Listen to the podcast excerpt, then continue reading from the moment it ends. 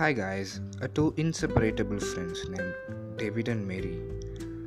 They had a lot in common. They were studied together, had same aspirations, and almost all their hobbies were similar. They trusted each other to the core and swore not to leave the other's side. They spent most of their time with each other, and while in the teens, they did have other friends but still refused to budge from each other. They were often subjected to ridicule from their other friends about talking too much with the other gender, and as it happens often in schools, rumors spread like wildfire that they were in the relationship. Yeah, it happens right now. In all places it will happen. But still, they cared not about anything their classmates said about them, and their parents too trusted them because they have known each other. How they are, they know. So they just blindly trusted each other. The friendship goes on smoothly, very smoothly. The time goes.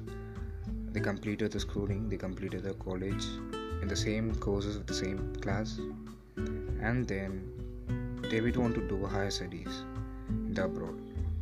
So David left the Merry and went abroad for the higher studies. For 2 years of studying, David went to the abroad.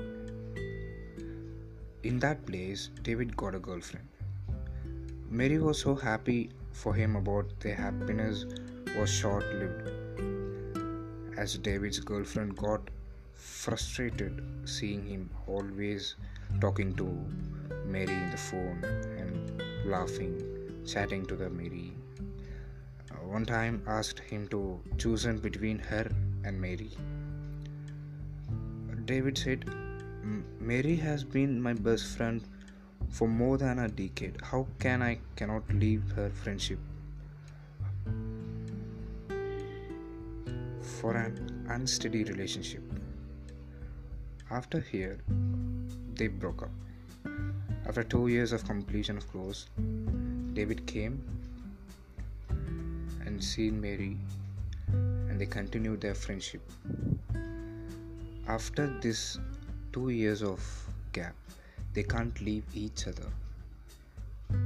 They live together, they talk together, they smile together.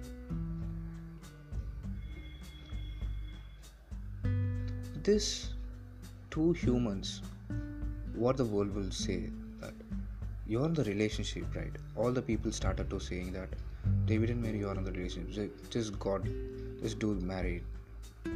And for them, this is not right. We are just friends now. Why the world is always seeing us and saying that you are in the relationship? Do marry each other.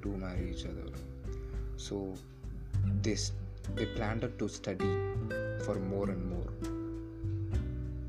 If we stay